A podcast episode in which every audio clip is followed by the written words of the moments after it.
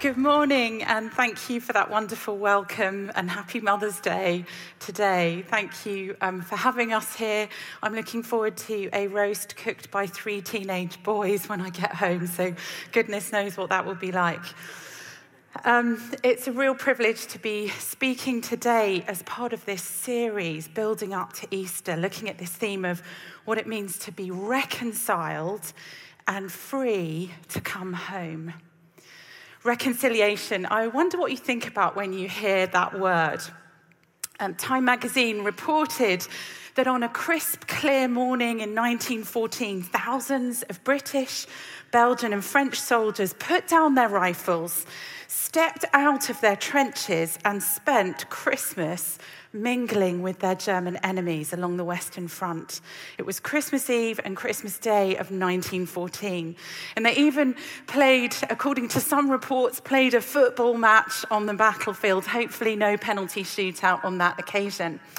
Graham Williams of the 5th London Rifle Brigade described it in this way. He said, First, the Germans would sing one of their carols, and then we would sing one of ours, until when we started, O Come All Ye Faithful, the Germans immediately started joining in the same hymn.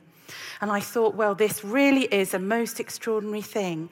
Two nations both singing the same carol in the middle of a war.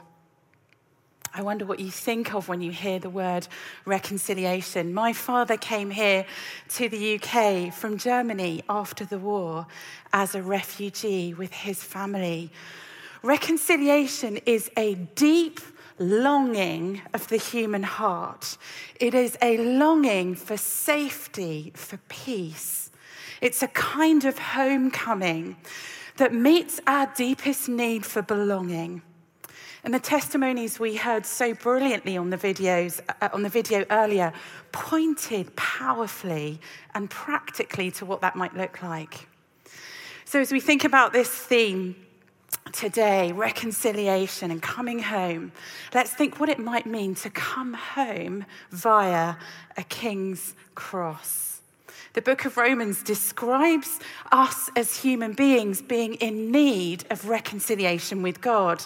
Paul writes, If while we were God's enemies, we were reconciled to him through the death of his son, how much more, having been reconciled, shall we be saved through his life? Not only is this so, but we also boast in God through our Lord Jesus Christ, through whom we have received reconciliation. We were enemies in need of reconciliation. A number of years ago, Frog and I were living and working, leading a church in the inner city in London in a place called Peckham. And we were reaching out to lots of young people, including young people involved in gangs.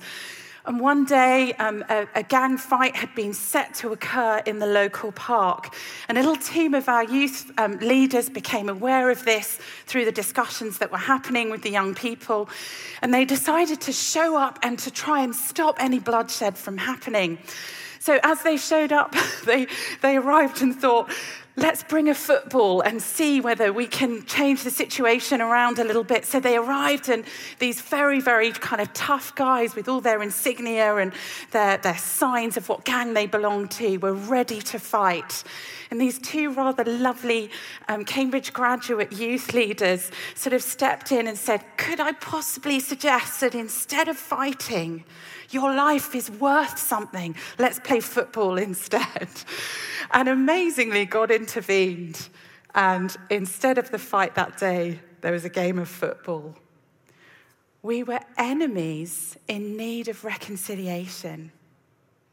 We perhaps don't like to think of ourselves uh, along the lines of a, a gang member in, in southeast London.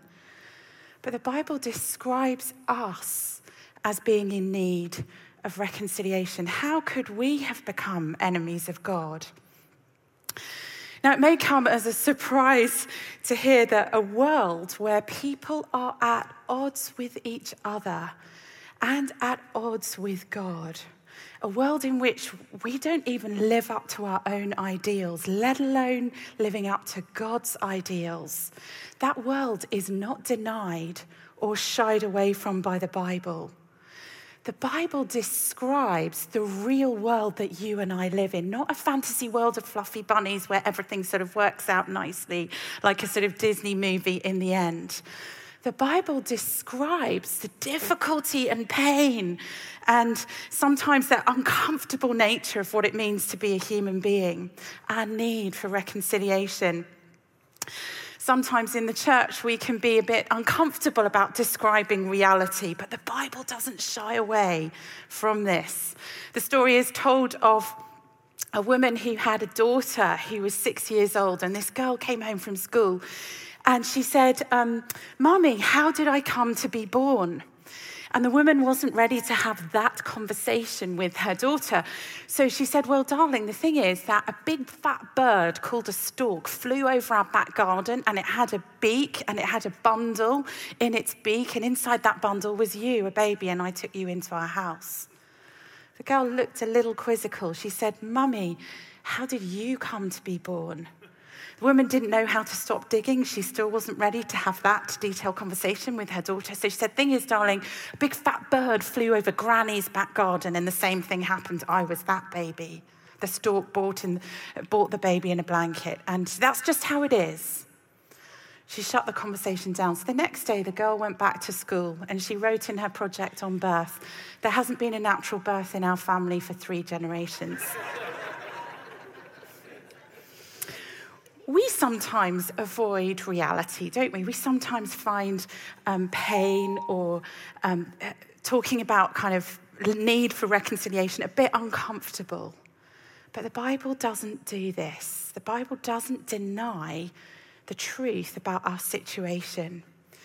So, how could we have got into this situation where we need reconciliation with God?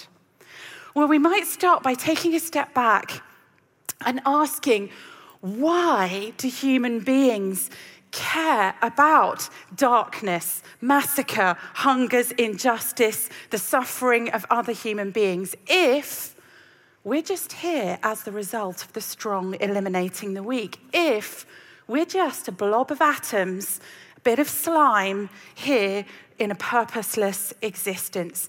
If you and I are just a collection of atoms and the biochemistry in our bodies, why do we ask big questions? Why do we care about injustice? In fact, the Bible says that we do ask those big questions and we do care about injustice because we're not just a blob of atoms here by chance. You and I were created in the image of a loving, rational God a God who loves you, who loves me, and has made us as precious beings, human beings made in the image of God. Physicists now tell us that the universe is just the right size to contain enough carbon to, uh, to permit the existence of life. Any smaller, and life would not prosper. Human beings are God's precious image bearers on this vast um, planet, in this vast universe with enough carbon to sustain our lives. Why? Our lives are precious. That is truth number one. But truth number two is that we're fallen. We have this dignity, but there's also a dark side to our existence, isn't there? The Bible talks of a good God creating a good world, and specifically a world in which we, as his image bearers, have the capacity to love and the capacity to choose. Now, if you were to discover unexpectedly that all the friends you had ever made at school or university or in your workplace had all been contacted in advance of you arriving and meeting them by your mum, who had talked to them and paid them to become your friend, you would probably feel a bit shattered, a bit disappointed. Because you would know that friendship offered to you wasn't real. You know that love, in order to be real, must be freely offered. For love to be compelled or purchased or coerced in some way, it would not be true love. And darkness has come into this world as a result of us being given that freedom, that capacity to love, and choosing to use that to harm as well as to love. The Bible describes that in the book of Genesis. Now, sin is not a word that is used a lot in our society, but it's a simple word, a catch all phrase that sums up what is wrong with the world, describing our selfishness, describing our use of our freedom to harm rather than to love, to hurt rather than to heal, to offend a holy God. And sin impacts all of us. A story is told of a Catholic priest in America who was running a church in a particular neighborhood that was known for mafia activity. And one day, a, very sort of senior person in the mafia, known in the community, came to visit the priest. And he said, Listen, I'd like to donate a substantial sum of money to the, the, the, fund to repair the steeple of the church.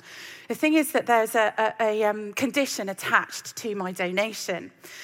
And the priest looked a bit worried and said, Okay, well, what is it? He said, Listen, my brother has just died, and I want you to bury my brother, and I want you to give him a Christian funeral, and I want you to say at his funeral that he was a saint. And if you do this, the donation will be forthcoming. But if you do not do it, I'm going to make your life really difficult. So the priest had a bit of a moral dilemma. He was really worried. He was frightened for his own safety. He was worried about the church. He was actually quite concerned about the steeple as well. So he thought about it over the days. He said, okay, I'll conduct the funeral. But he thought, what am I going to do? So the day came for the funeral. And the man's brother, who'd lived a life in the mafia, was there, in the coffin. The time comes to bury, to, for the coffin to go into the ground, and the priest needs to say a few words. And the priest points to um, the, the burial place and he says, We're all here today to bury this man. And we all know that he was a liar, a murderer, an adulterer, and a cheat. There was an intake of breath. He looked up, pointed to the man's brother, and said, Compared to his brother, he was a saint. Sin infects the very fabric of the world as well as human life. We can try to deny the reality of it, but it's, it's, it's an observable fact. We're described as being God's enemies in need of reconciliation, but God has done something about it. Romans 5, verse 8 said, God has demonstrated his love for us in this while we were still sinners, Christ died for us. Praise the Lord. Through Jesus' death, which is a demonstration of the love of God, Jesus carries away the sin that infects us and spoils our lives. He removes the rubbish that stands between us and God, reconciling us to God. Now, I don't know in your family who puts the bins out. Um, in our um, marriage preparation, I remember at some point saying that I would really appreciate it if my husband to be would agree to be the one who put the bins out. I'm not quite sure how that came up in marriage prep. But it's been an ongoing discussion in our family and a joke because now that rubbish is only collected once every two weeks, it's a disaster if someone forgets, right? All we need to do is drag the wheelie bin to the pavement in order for the rubbish to be taken away. But if we forget, it piles up, it builds up. And it's an offense to the eyes and to the nose and to the look of the neighborhood, right? God has demonstrated his love for us in this that, that Christ died for us. When Jesus dies for us, he carries the rubbish away. The theological word for that is expiation. He takes our sin and carries it away. All we've got to do is put the bins out. All we've got to do is bring ourselves and our lives to that loving Lord Jesus. And he, via his king's cross, can carry that rubbish away and bring us home, reconciling us to God. And that means we're free to come home. If Jesus carries the rubbish away, what does it really mean? What does it really feel like? What does it taste like? What's the tangible experience of coming home? I'd love to look at a, a quick parable from Luke's gospel that Jesus told, a story that Jesus told to illustrate it. And it's, it's the story of the Good Samaritan. This is a story that's very popular in our culture. Politicians love this story. Hillary Clinton in It Takes a Village called this parable an example of compassion toward people of different backgrounds. George Bush reasoned that the work of compassion was the work of a nation, not just a government, and he pledged that America would not pass by on the other side if they saw a wounded traveler. Barack Obama wrote a speech about fighting human trafficking, and he said, And like that Good Samaritan on the road to Jericho, we can't just pass by indifferent, we've got to be moved by compassion. In perhaps potentially slightly less eloquent than Barack Obama, our former Prime Minister Gordon Brown spoke in the 2007 and 8 um, financial crisis. And he said, in a crisis, what the British people want to know is that their government will not pass by on the other side, but will be on their side. And on the right of politics, Margaret Thatcher said, no one would remember the Good Samaritan if he'd only had good intentions. He had to have money as well. Tony Blair, Theresa May, Jeremy Corbyn all cited the Good Samaritan at some point. So, this is a story that still impacts our culture today. But Jesus actually told this story in response to someone who was hoping for and looking for eternal life. And um, here, here let's, let's have a quick look at it. A man was going down from Jerusalem to Jericho. He fell among robbers who stripped him, beat him, and departed, leaving him half dead. Now, by a chance, a priest was going down that road, and when he saw him, he passed by on the other side. So, likewise, a Levite, when he came to that place and saw him, he passed on the other side. But a Samaritan, as he journeyed, came to where he was, and when he saw him, he had compassion and went to him and bound up his wounds, pouring on oil and wine. And then he set him on his own beast and brought him to an inn and took care of him. And the next day he took out two denarii and he gave them to the innkeeper, saying, Take care of him, and whatever more you spend, I will repay when I return. Who are we in the story? And what would homecoming feel like? Well, who are we in the story? No one wants to be the priest, right? The religious person who doesn't want to bother with a dying man who might inconvenience him and so passes by. No one wants to be the Levite, right? The lawyer whose status and position would be personally and professionally compromised by getting involved, and he passes by. And if Jesus' early hearers, no one wanted to be a Samaritan, a hated class, a race of outsider, typecast culturally as always being the villain. But here's the kicker. In this story that Jesus tells, you and I are not the Samaritan who gives beyond compassion and binds up the man's wounds. We are the betrayed, kicked, abused, attacked victim who's been left for dead on the road. We are the man dying on the side of the road, desperately in need of compassion, healing, safety, kindness, contact, generosity, reconciliation, and love.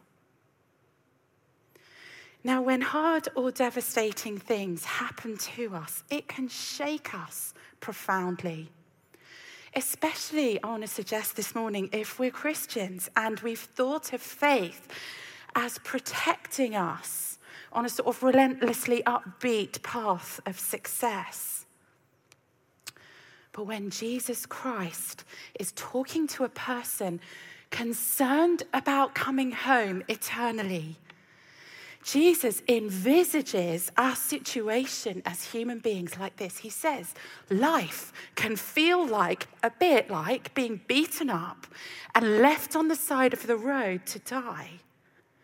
And Jesus is saying, coming to know God, coming home to God, experiencing reconciliation is to encounter a heavenly Father who does not sanitize, ignore, or gloss over the pain you're in, or the mess you're in, or your direct, specific sense of need.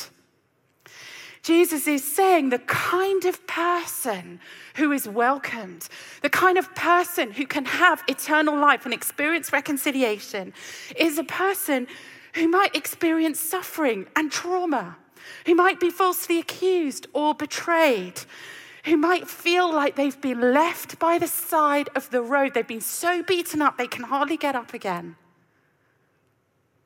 They might feel abandoned, ignored, a person who can have eternal life is someone who might have experienced being disappointed or anxious or stressed. And certainly a person who is in need. A real person who's lived in this suffering world. Who are you in the story? Who am I? We're the person left on the side of the road, beaten up almost kicked half to death. Think about how Jesus meets the man through this Good Samaritan. He saw him. It says, He saw him. Jesus sees you this morning. The full extent of any trauma or disappointment that you might have experienced. He sees you. And then it said he had compassion on him, not a sort of fake evocation of pity, a genuine, deep concern for you and for me. Then it says he went up to him. This is what our loving God does in our lives. This is real. This is not just an abstract idea. He comes close. Then he bandaged the wounds. So he specifically, for each one of us, ministers to our points of need and pain and wound in this world. And he ministers with oil and wine. Then it says he lifted the man, he lifts him up. This is what coming home to Jesus, being reconciled to God, this is what it feels like to be lifted. How much we need this in our world right now. As Christians, we need to experience this, but if you've never met the Lord Jesus, this is what he offers to do to lift you. And then it says he carried him, he carried him on his donkey, and he took him to an inn, a place of safety. That's where this idea of homecoming comes in. He carries us to a place of safety, giving us that deep security that we belong to Him and we belong with Him. And then it says He left provision for Him for a further period until His return. And that's the promise. Jesus is going to come back one day, but He's left us the Holy Spirit. So, who are you and I in the story, and who is the Samaritan? You and I are the wounded person, and coming to know God feels like meeting that Good Samaritan on the road when you are spent, when you are stressed, when you are in pain, when you are in agony. Jesus is saying life is not hopeless. There is a good Samaritan for you and me, and there is an eternal home that you and I can belong for belong to. This is who Jesus is for us. This is what it feels like to come home. And Jesus will return one day soon. And he has left us all we need while we wait for him, his spirit to sustain us. Do you hear that word today, this morning? That he is the good Samaritan for you and for me. He is the one who lifts us, who reconciles us to God, and brings us home. Come home via the King's cross. Experience that reconciliation that God offers you. And this is what it feels like to be home. I'm going to say a word of prayer now. The bands are going to come back as we pray. Can I invite you to stand? We're going to respond to this King who offers us this tangible, real, eternal home. So, Lord God, we want to respond to you this morning. Those of us who are weary and stressed and beaten up in this life, we look to you, Lord Jesus, to be the one who lifts us into your presence. Those of us who've never met you before, but we're drawn to you this morning, we know we need to be reconciled. We know we desperately need that Savior to meet us as we're lying in pain, kicked half to death. And so today we say to you, Yes, please, please come into my life. I want to come home to you. I just sense there are some among us who've been struggling with a real sense of disorientation and not belonging somehow after COVID. Um, we just carry with us at work, even in our family relationships, this feeling of, I just don't quite feel safe. I don't quite feel that I'm, I'm, I'm, I'm safe or that I'm, I'm at peace. And today, the Lord wants to minister his love and his peace powerfully into our hearts by his Spirit. So just receive the peace of the Lord Jesus, the one who reconciles us to God. Thank you, Jesus. We're going to sing a tremendous song of truth right now, declaring who Jesus is and who we are if we belong to him. Amen.